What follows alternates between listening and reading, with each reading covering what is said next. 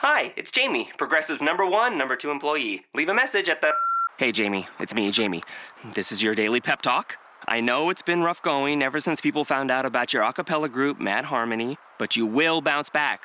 I mean, you're the guy always helping people find coverage options with the Name Your Price tool. It should be you giving me the pep talk. Now get out there, hit that high note, and take Mad Harmony all the way to nationals this year! Sorry, it's pitchy. Progressive Casualty Insurance Company and Affiliates. Price and coverage match limited by state law. You are Locked On Celtics, your daily Celtics podcast, part of the Locked On Podcast Network, your team every day. I'm so hyped right now. Anything's possible. Oh, my mama. Oh, my mama made it, ma. Anything's possible. Rainy days. Jump shot fade away. This the best Celtics podcast day to day, especially when the season get hectic. I stay waiting on it like receiving a Nets pick. Nothing like the terrible analysts on the T V. So in depth you might even hear a story on Gigi. So in depth they might do an hour about the D-League. So in depth you probably should pay him, but it's a freebie. Yeah, John Corrales and Jay King locked on trying to get the eighteenth ring. So you can miss me with the blah blah. No more Geno time. We watching Jay do the Zaza. Mellies.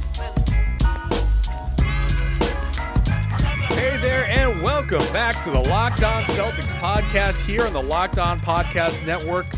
Thank you for making this part of your daily routine Monday through Friday. This is our Monday show. The Rain and Jays, me, John Corrales, along with Sam Jam Packard, as Jay King tries to make his way back from beautiful Milwaukee, Wisconsin, and getting stuck at a stopover. Uh, so... Good luck to Jay. Who knows if he's even going to be back by the time this podcast goes out, but Sam Jam Packard stepping in. I got to make sure I throw the Jam in there. I stopped calling you Jam for a while. I know. It was uh, and it was the Raining Jays, and I was a bit confused. I didn't know exactly yeah. what to do. So I That was the... completely out of my – like I didn't intend to do that. I just started, you know. Well, my name's not really Jam, so uh... – yeah. That's kind of the issue here, but uh, we'll try to remind the folks and get them uh, get them reacquainted. We're we're making that your name. We've made that your name. That's, so, that's right. All right. So today we're jamming along to the Celtics, who are the second seed in the East. As this podcast is being consumed by you, the Boston Celtics stand alone as the second seed in the East by virtue of the Toronto Raptors losing to the Orlando Magic on Sunday night by one point. Uh, and so they're now a half game behind. The Celtics have Detroit Monday and those Raptors on Wednesday. So this is a little bit of a battle after all of the consternation, Sam, that everybody's freaking the hell out on Twitter after a losing streak. They actually made up ground and now they won a couple of games and boom, second seed. So not so bad. Well, it's it's not terrible, but if you want to see uh, some some more continued, more prolonged freakouts, I suggest following some of uh, the Raptors fans because that's been entertaining. I've done I've done more of that this year, kind of delving into other teams' fan bases on Twitter, and it's not just it's kind of like helps you uh, kind of feel better about your own fan base because it's not just Celtics fans who are uh, absolutely crazy after their team loses a basketball game.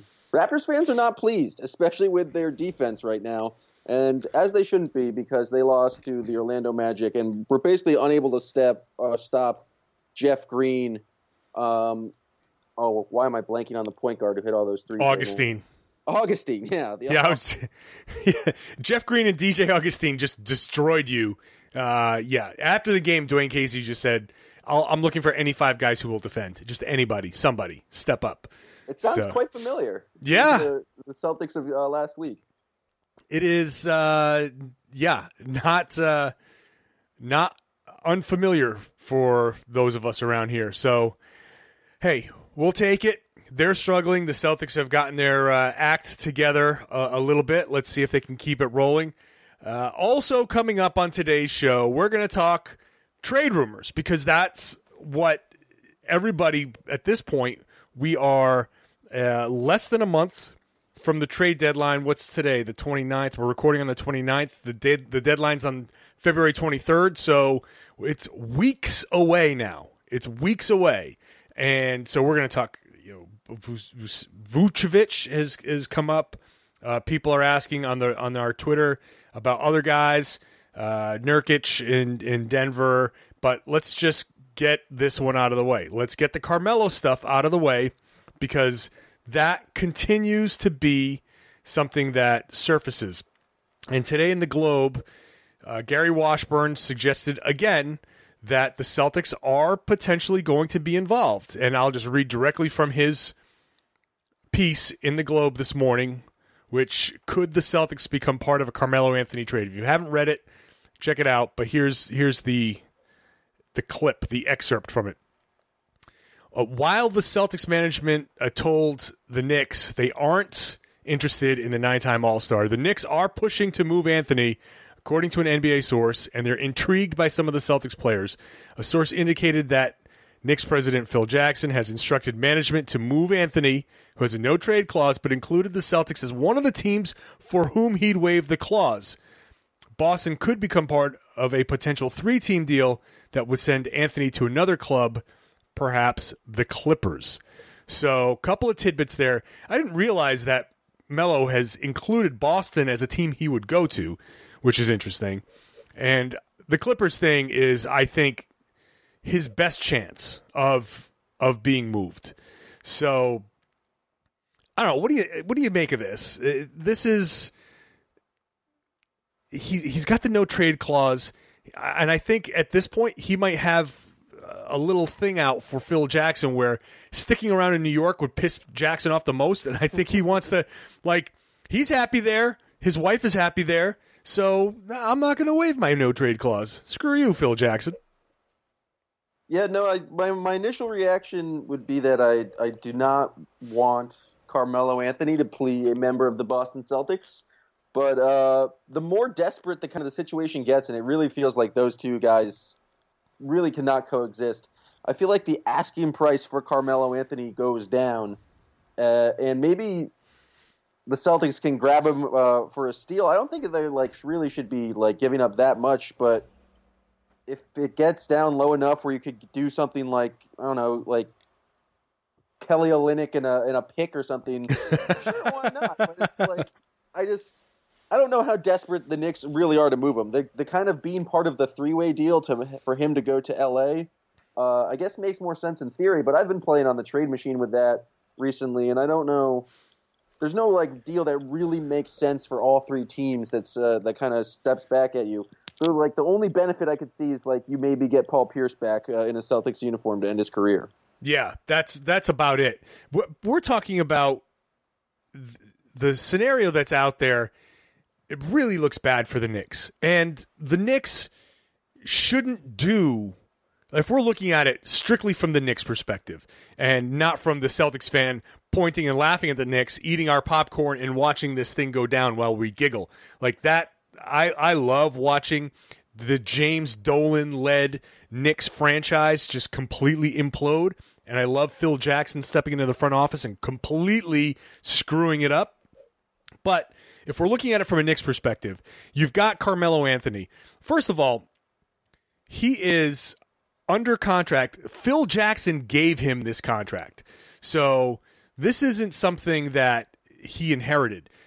Melo is owed twenty-five million dollars this year, twenty-six million dollars next year, and then twenty-eight million dollars the year after on a player option.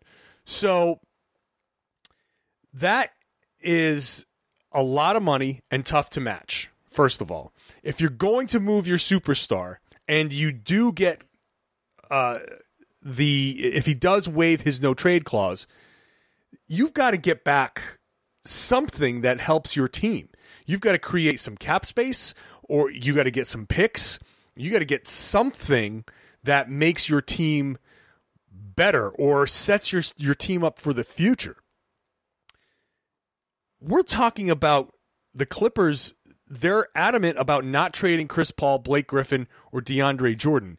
Who, if you're the Knicks, who else do you want on that team? Like, there's nobody. Austin Rivers for eleven million dollars a year. That, I see reports out there that Jamal Crawford and Austin Rivers, plus some filler or whatever, would be the deal. Which makes such little sense, such little sense that I, I can't, I can't properly gather my thoughts to to talk about how stupid that is. So yeah, combined they make twenty-four million dollars. Fine. That makes the numbers work. But Jamal Crawford is under contract for two more two more seasons after this one, but the the, the second season is non-guaranteed. And then Austin Rivers is under contract next year for about twelve million dollars. And then the third year is, um, I want to say, a team option. Um, or maybe it's a player option.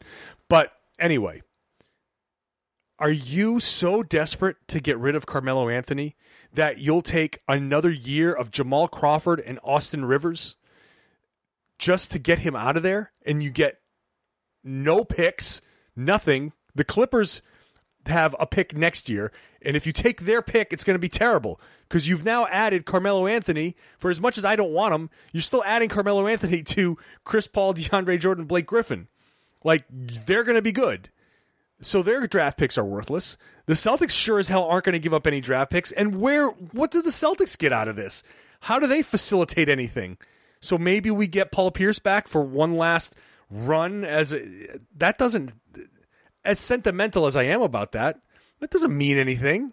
That's that's just pure emotion. That that doesn't help us at all. So I don't see the these deals that are floating around out there. I just don't see it. I don't see the Celtics trading for Carmelo, and I don't see them facilitating a trade for Carmelo, because anything that has been put out there makes zero sense for the Knicks. And if any of that happens, then Phil Jackson is got to go down as the worst front office guy in the league. That's just the worst decision you could make. Yeah, the more you talk about it right now, it's just there's no – you're right, there's like nothing on the Clippers that the, the Knicks would really want. Like, I can think of a possible deal – involving the Celtics where they give like Amir Johnson and Jonas Jerebko just so like, and maybe the Celtics pick next year just so the Knicks can op- operate some cap space. But even that feels like you're selling incredibly low on Carmelo Anthony. And it's just kind of laughable at this point of like how much Phil Jackson has bungled the situation that he's even considering kind of just getting, what would that be, like sixty cents on the dollar of value?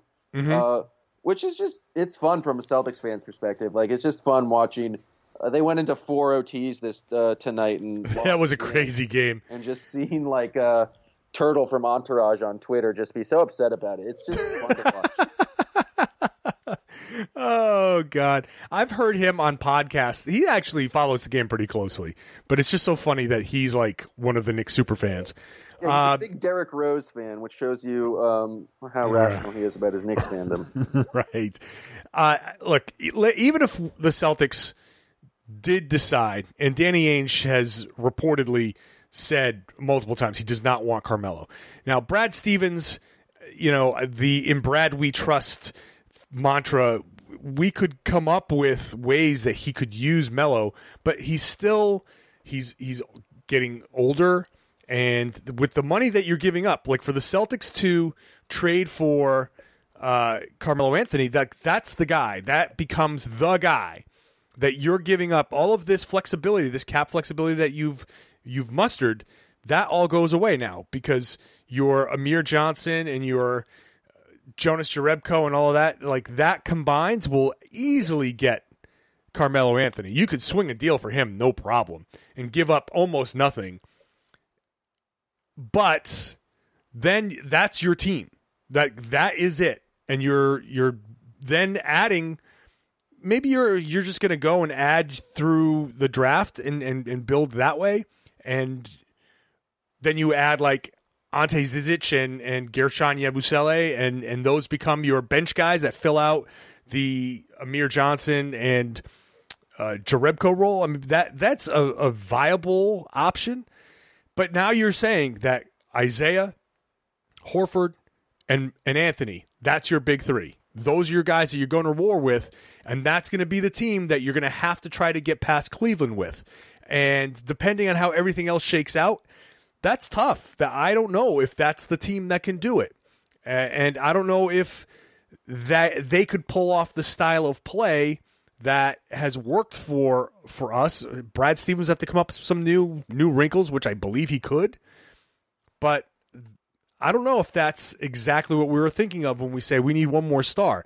Is that is Carmelo Anthony the star to add alongside Isaiah and Horford? Is he the guy that's going to help get the Celtics to the N B A Finals? I don't think it is, primarily because offense is not the the issue that this team has right now. They're one of the better offensive teams in this league. Scoring points is not something that's going like they're in desperate need of, and that's like kind of the one problem that Carmelo Anthony's the solution to. This team needs defense. You think of like the star that would really fit in here, it would be someone like Paul George or Jimmy Butler or DeMarcus Cousins, which if anyone wants some fascinating reads, you can read Kevin Arnovitz and E S P N talking about kind of the dysfunction that is the Kings organization. That made me kind of go back into DeMarcus Cousins trade uh, dreamland, but that's a digression. Uh, the Celtics don't need a scorer like Carmelo Anthony. They need defense. If you go with that lineup, they're still going to be kind of the same exact, or not the same exact, but a similar team that's very good at scoring but lacks on the defensive end. Uh, I guess you could make an argument that maybe in like crunch time in the playoffs, as it slows down, you need more kind of one-on-one Uh, shot creators, but I just don't think it really puts them over the edge uh, defensively where they need to, need to be. So that's why, at the end of the day, I really don't think the Celtics are going to make a deal for Carmelo Anthony. It just doesn't doesn't make sense in terms of this season or, uh, as you said, for the future. Yeah. So I, I think, honestly, when February twenty-fourth rolls around, I really do think that Carmelo Anthony remains a Knick, and it's it's really it's Phil Jackson's own fault. And I love just bagging on that guy because I, I just think he's uh, I, I don't I just don't I, I think he's kind of too full of himself. Like, yeah, we get you've won a lot of rings. Like he's he's been one of the most successful coaches in the history of the N B A. But I I think it's pretty easy to be that successful when you've got the Jordan Pippen era Bulls and the Kobe Shaq era Lakers. Like, you've worked, and I'm not taking away from his ability to manage all of that, but he has had the uh, advantage of some pretty damn good players. You know, four of the best players to ever play the game. So uh, I'm glad that he, he stepped into the front office and that it's all f- falling apart, and I'm so glad that it's the Knicks, and I'm so glad that it's James Dolan, and and who knows, I don't know what that, that's going to mean for their future. Maybe someday Porzingis shakes free and the unicorn runs wild in the N B A and he becomes like the big sought after free agent, but we'll see. I think the Knicks remain the Knicks, and I mean, look at their contract situations, man. They got some bad deals out there, man. That Noah deal is just going to cripple them for the next four years. Oh, it is such a bad deal. I mean, he's he's what? Let me let me look this up here. He is being paid seventeen million dollars this year, and he's under contract for three more years after this at seventeen and a half, eighteen and a half, and just over nineteen million dollars. Holy shit! And they've got Courtney Lee, who is a decent player, but man, he, I didn't realize that he was making about twelve million dollars a year. He's under contract for three more years after this one. They get some long-term money tied up out there. Uh, whew, man, good luck with that, Phil Jackson. Okay, so let's let's look at some of these other things. Like, okay, Jimmy Butler. You mentioned Jimmy Butler. He's a guy. The the Bulls are a complete disaster right now. They, although they just beat the, the Sixers, they're they're just a mess. And the question with them is, how are they going to handle things? They're saying they're not going to buy out Rajon Rondo. They're they got to do something in Chicago to fix that mess. Dwayne Wade is uh, under contract for one more year. For for the rest of this year, he's got a player option for next year. I can't imagine that he would turn down twenty-four million dollars for next year. Like, that's... He he doesn't deserve twenty-four million dollars. He might if they blow it up. But like just going to join LeBron in Cleveland for like a, a veteran salary. That's that's the only way I can see it, is if they completely commit to blowing it up and trade Jimmy Butler for still you know, twenty-four million dollars, man. He think of all the. I guess he did take some pay cuts in the Miami days, but I think Dwayne Wade and Gabrielle Union combined have a have enough money to worry about. I know that's easy for me to say, but uh, I can't imagine him just like playing a season in a totally losing environment without any other talent around him. Yeah, I, you know, I still I look at that and I'm that's twenty-four million dollars. In the end, it's twenty-four million dollars, and he's not going to go join the the the Cavs for like two million dollars or three million dollars or whatever, maybe the mid-level. Like he, that's no way. No way. So whatever, like they're they're stuck. Now Rondo's gone. He's gone after this season. They're not going to pick up. But the question now is, do they do they blow it up? Does Chicago blow it up? I'm a I'm a fan of of Butler. I go and going for Butler, like I would like to get that. That's the type of player I would love to get. I think Butler, Isaiah, and uh, Horford is is a nice. A nice group. And Butler's the type of guy that, you know, you would give up, or I would give up a Jay Crowder for. You know, you throw Crowder and, you know, uh, a, a pick, you know, however the picks work out, whatever picks in there. Uh, and then whatever filler, you know, maybe, maybe it's a Linick, maybe it's a, I don't know, but that's a deal that I would, I would do. I would definitely do that for, for Butler if he ever becomes available. Yeah, I think uh, it would probably have to be like you pick two out of – or the Bulls would probably have to pick two out of three, Crowder and Bradley or Smart, uh, just because I think Jimmy Butler's that good of a player. Uh, like when you talk about picks, when you talk about the possible twenty seventeen Nets pick, it's like you hope you draft a player who turns as good as Jimmy Butler is. So I think it, if it comes down to it, the Celtics would most want to part ways with Avery Bradley, I think, because him and uh, Isaiah and Marcus Smart all have kind of contracts coming up, and he's the oldest of them all, and I feel like the, the most dispensable. Smart has so much more potential. Um, but I think if I'm the Bulls, I would probably want um, I would want Marcus Smart just because he is so young uh, and they don't really have a, a point guard. But I think you'd have to give up Crowder and something, uh, another like solid rotation player, just because Jimmy Butler's amazing. Like he can really do it all on the offensive and defensive end. And we've seen him kind of dominate games like Isaiah has uh, this season. Uh, so them together uh, would be a, an incredibly lethal, uh, lethal duo. Yeah. I'm just going to start plugging things into the trade checker just to see. So Butler for Crowder, like right now, Uh, and then you do, like, if we want to say Marcus Smart, let's let's say we give them what they want, and it's Marcus. And then uh, let's see. The thing with the Celtics contracts is, like, you have to throw Amir Johnson pretty much into every single deal for a star just because he's making twelve million dollars. And if you're trying to match salaries, it's, like, the one that makes the most sense.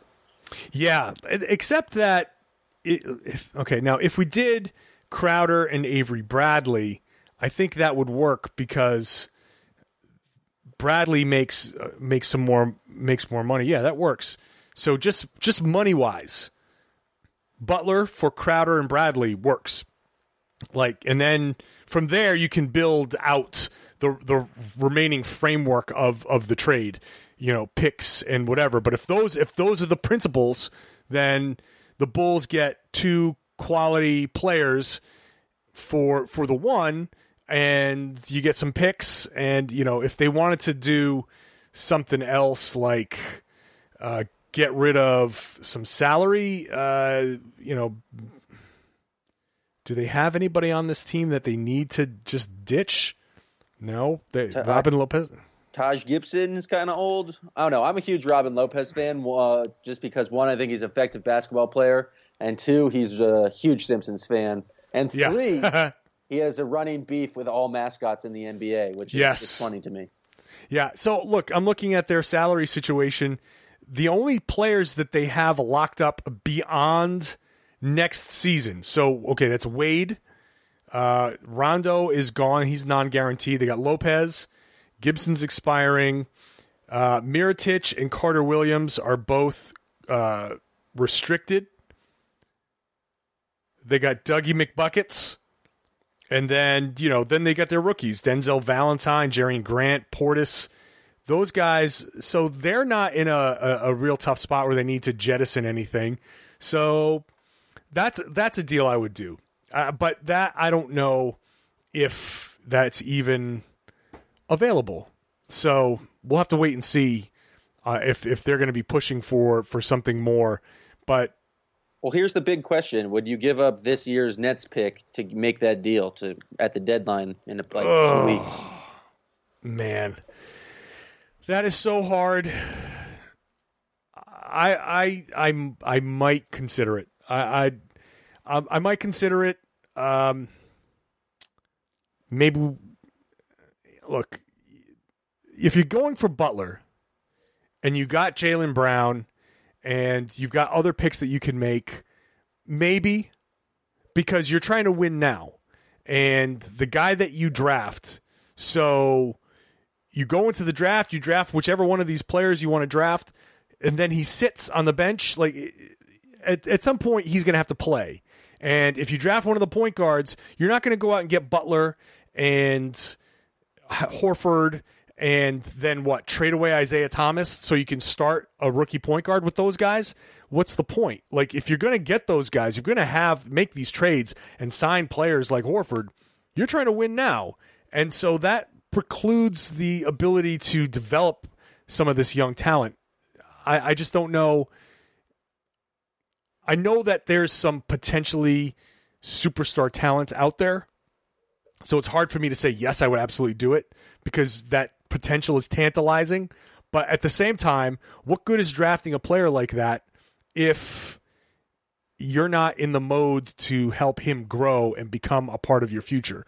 So yeah, it feels like there's two windows. There's the Isaiah and this core window. So if you're making a trade for them, why not go all in? Or there's the window kind of that's surrounding the kind of peak and growth of whatever this Nets pick will turn into. Because we've seen some absolute superstars be drafted recently, and uh, Karl-Anthony Towns and Anthony Davis. And in their young careers, it hasn't directly led to playoff success immediately. It's like a building process. And I guess you could make the argument that if you put like an immediate superstar with Isaiah Thomas and Al Horford, like maybe the magic can align and just everything can come together. But I think it's rare. I think the younger players really need to like get through at least one, at least their rookie deal to kind of actually be like a superstar in the league that can can take you to the playoffs. So it feels like the two separate windows. So I'm kind of I'm in the camp of if you can get someone like Jimmy Butler, go ahead and trade the pick. Like that's why you made the pick. You have the assets to go out and get a superstar. He's a known quantity, and you you just kind of enter win now mode. And I'd be all for it. I think it would be exciting. You're the second place team in the East. Who knows? Kevin Love is a getting like some sort of back exam tomorrow, so maybe something messes up this year and you can make the finals. But it's it, it feels like if if you make that trade, it's going for it now in the in the like kind of closer window, rather than waiting for whatever the pick turns into. I'm going to, I'll present an alternate theory for keeping the pick. And okay, so let's say you do draft Fultz or, or Lonzo Ball. Okay. Let's just go with those.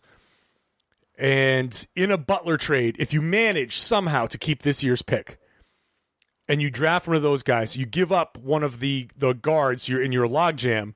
So now you've got Isaiah and Smart slash Bradley, one of those two guys.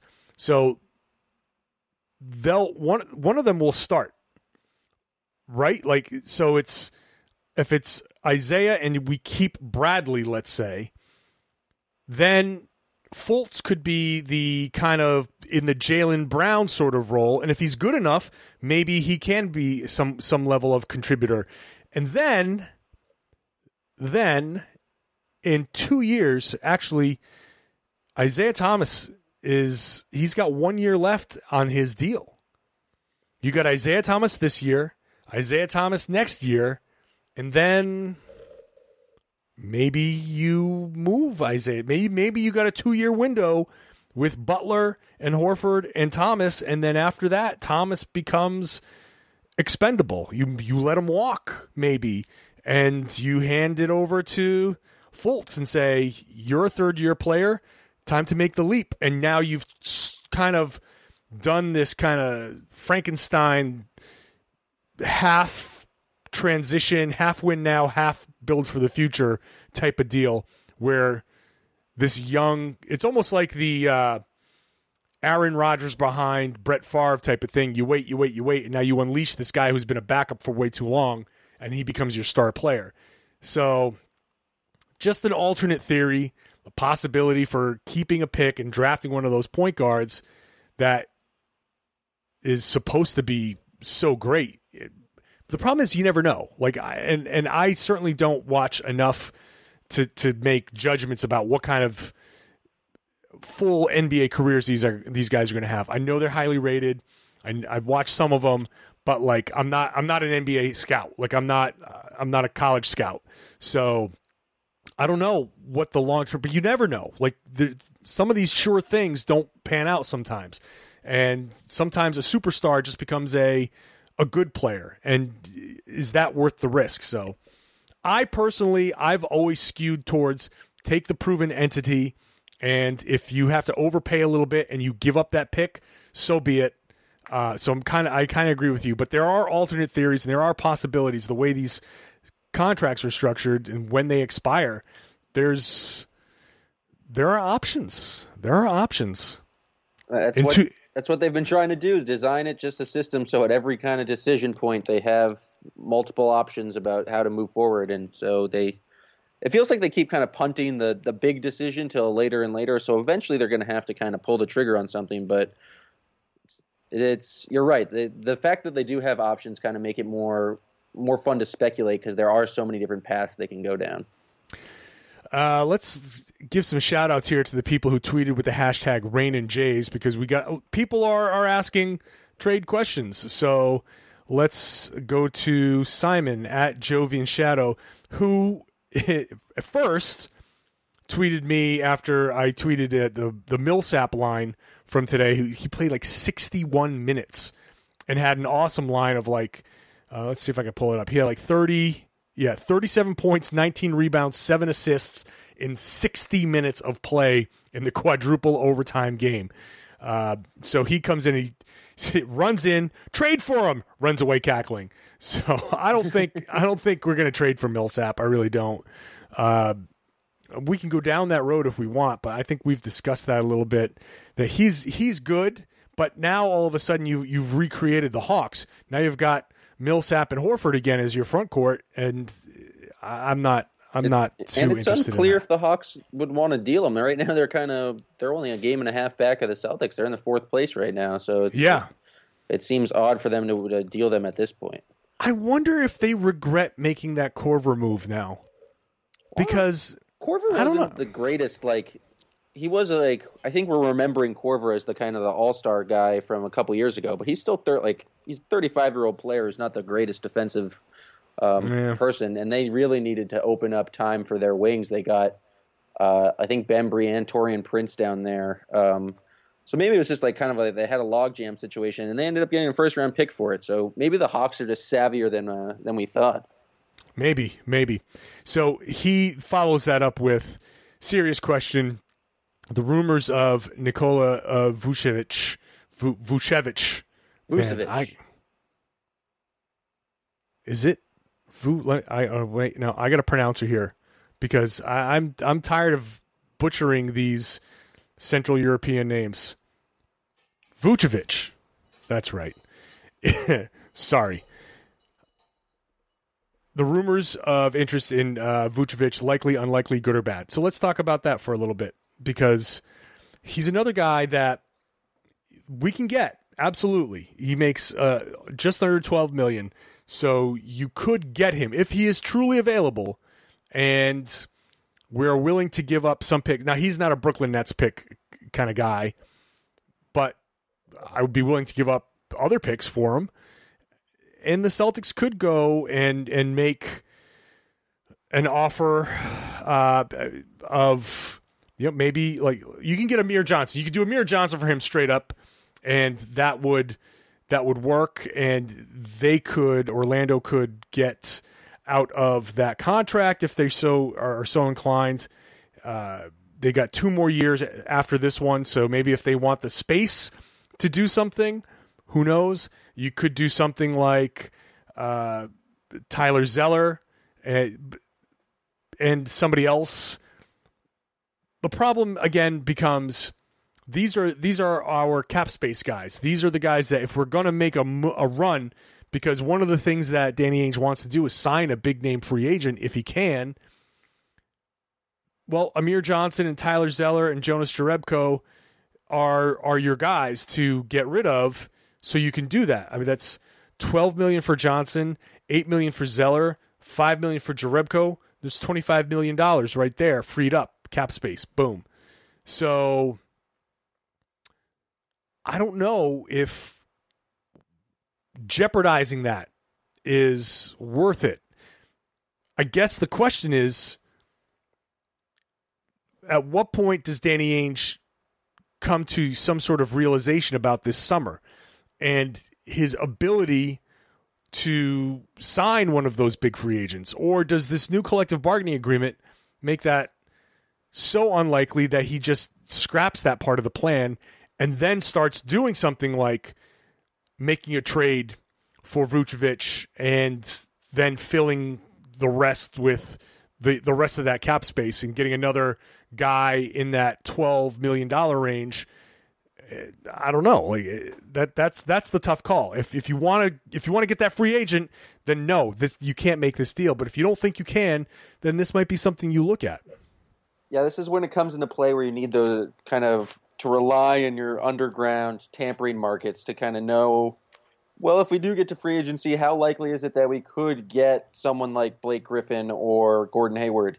And if you think it's less likely, then cap space next year means a lot less. But it's also an incredibly difficult position because N B A players, you know, they have the right to change their mind. They could be DeAndre Jordan. They could just uh, – get kidnapped and uh, have Mark Cuban driving around uh, Houston or whatever. Or they could be Kevin Kevin Durant. Like, it seemed like if the Warriors had beat the Cavs last year, Kevin Durant might have been uh, ended up with the Celtics. So who knows, kind of, as much as you can have kind of some knowledge of what the free agents intend to do in the offseason, there's no guarantees. So it's a really, really difficult decision to make, is like whether or not you kind of make a smaller deal like this for Vucevic and just completely punt on signing that big name free agent, uh, or kind of wait out and just hope for more. Personally, uh, I'm kind of for making a trade, but I don't necessarily think making a trade for Vucevic is like the one. I, I mean, he's a solid player. He's he's going to get you a bunch of rebounds. He's a pretty solid uh, guy who could knock down that that twelve-foot shot, but I don't know. I don't think he's that great of a defensive player. And again, I just don't think he's the answer. I think he makes you marginally better, but not so much so better that you're better than the Cavs. And by adding his, what is it, twelve million dollars to the contract, I think that also limits – it definitely makes it so you can't sign a max player, but I think it also eats away uh, in kind of the uh, – probably like veterans you could bring in, or like kind of minor guys you would want to bring in around a, a championship contender, the other role players you'd get to replace a Jerebko or replace an Amir Johnson. So I don't think Vucevic is the guy, but I would be kind of open to kind of cutting into that uh, the cap space if it was someone maybe on a rookie deal like uh, Nurkic or um, from Denver, someone that's kind of on the cheap and gives you kind of more upside moving forward rather than someone who's kind of a little bit older. Yeah, I mean, look, uh, Vucevic is, he's going to be, he's twenty-six, just turned twenty-six. So he's in his prime.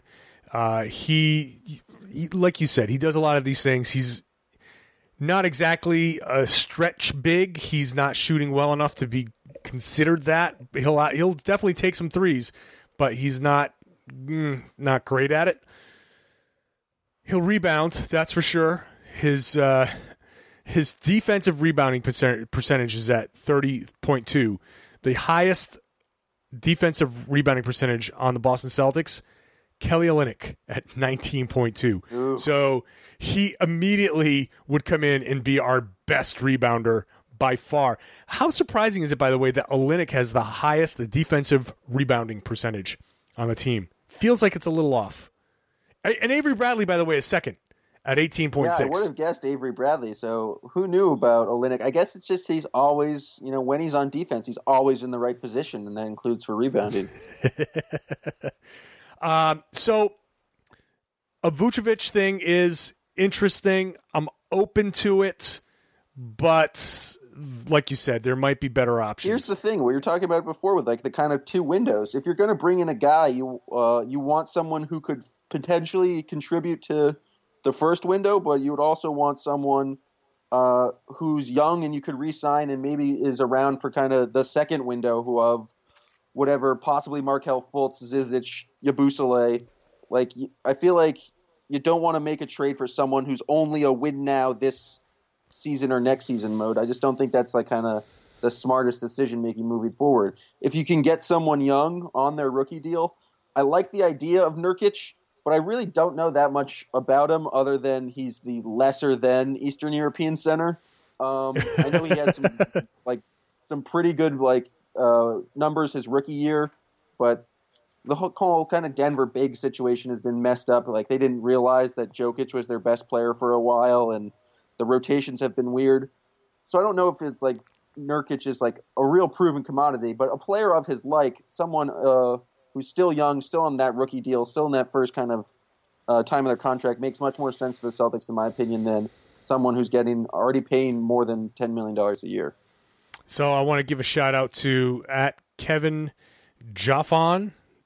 Uh, I hope I said that right, who tweeted the question, would you trade for Nurkic or Vucevic? So uh, that's I, I I like the idea of kind of, like you said, the uh, the guy on the rookie deal, because that, that changes the, the dynamic a lot.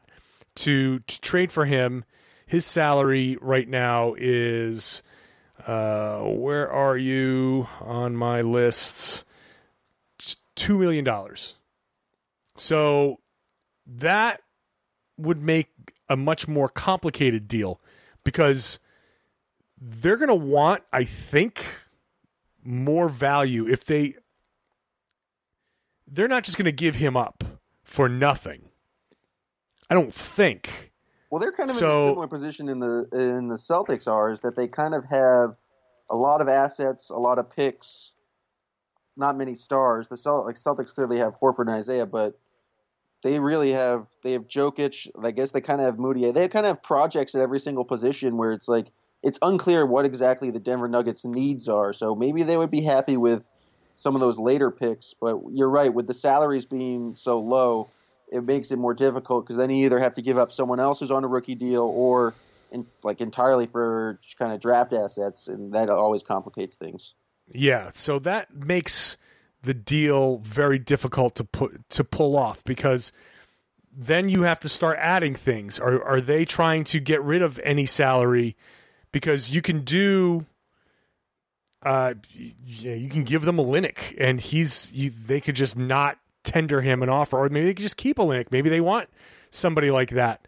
Uh, if you don't think you can keep him, or you can look, if you wanted to, and if they were in a, just take him from off our hands, you can trade him for James Young.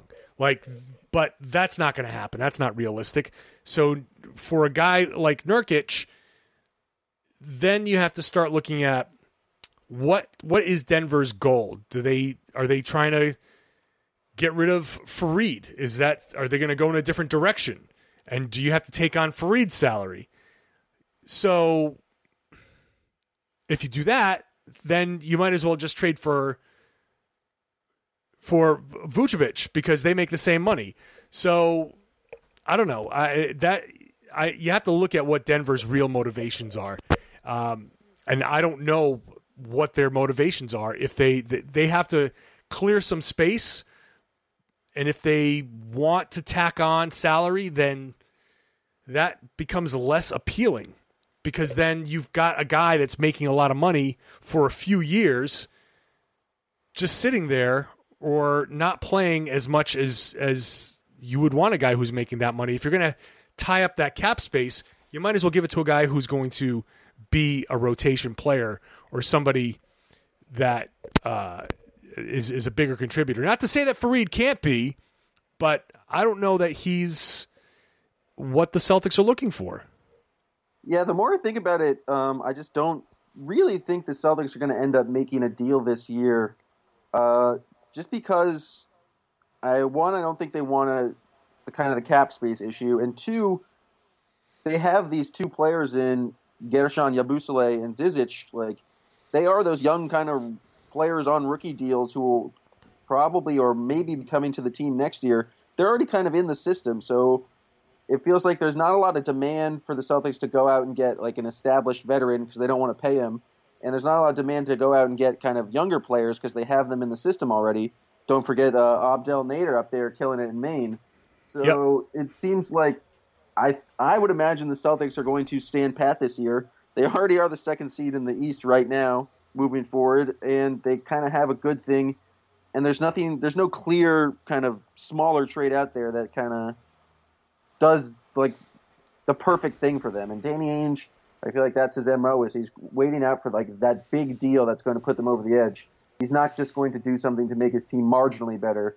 He's really aiming for the stars. So it's it's kind of it's good to talk about. It's entertaining to talk about. But in the end, I think we're there's much to do about nothing. And Danny Ainge will just move forward. He's going to explore every option, but I don't think he's going to pull the trigger on any of these smaller deals just just to do so. And I think that's the conclusion as we get to the, the end of the show. It's that these deals sound fine. They address – every one of these can address a need. Like, you can give up a, an expiring contract. You can tack on some picks. You can find a way to get any one of these players, I think. With the exception of, I don't know, like, assuming they're all available, there's a way to get basically any one of these players. But is that really the move that works? Aside from Jimmy Butler, I question uh, how much any of this stuff helps the, the Boston Celtics. Going back to Carmelo Anthony, like you said, offense, great, but we don't need offensive help right now.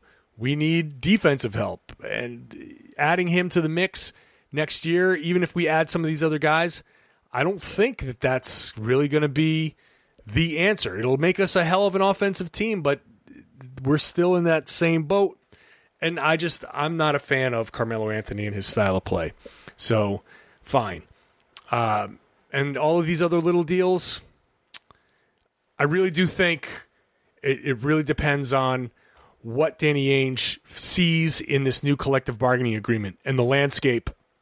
And things always change when there's a new collective bargaining agreement. There's always little wrinkles that we haven't figured out yet. We don't know the the different ways to take advantage of what's out there. Like, Danny Ainge and, and the Celtics front office did a great job of structuring all of these deals with non-guaranteed money, and they've done a ton of those deals.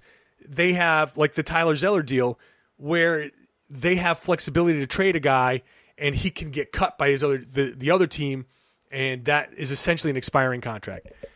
I don't think you can do that anymore. So until they figure out how to game that system, then we're going to have to wait and see what what that move is. But I'm with you.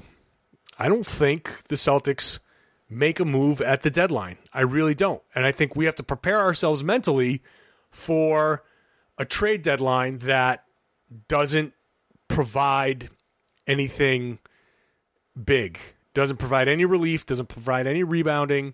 We're going to have to roll with what we have. And the only thing I got to say to fans is this year was never the finished product, and there's no point in fixing a problem like rebounding on this team if that is going to be a temporary fix and that jeopardizes the rest of the plan. So I think we're settling in the same place. Yeah. All right. I just want right. one message um, for our friend Jay King stuck at the airport is that uh, when you get to Logan tomorrow and there's a bunch of people there, they're not there for you. Don't let it go to your head. Yeah. Well, you know, he could pretend. You could just like close your eyes. You could put the headphones on and like do that little slow motion walk in your mind and just be like, yeah, Jay King, Jay King. That's a mess. Let's uh, let's just leave that one alone. All right. Thanks, everybody. Thanks for listening. Remember, subscribe. If you're not a subscriber, please. You could. It's as simple as following us on Twitter, with uh, and following the the Rain and Jay's Twitter account, or following me or Sam or Jay. If you don't do any of that stuff, do that too, because we're tweeting those out. But if you subscribe, and it'll just come right to your phone. So whatever time of day, wherever you are in the country, in the world, you'll get it as soon as we post it. Uh, and if you love the show, which I don't see how you could not love the show, rate us five stars, show us the love, and help spread the word. So, fun show. Next up for the Celtics, the Detroit Pistons. So we'll be back after that game to hopefully talk about another win and the second seed Celtics marching on and, and towards a, a big matchup this Wednesday with the Toronto Raptors. Thanks for listening, everybody. This has been the Locked On Celtics podcast here on the Locked On Podcast Network.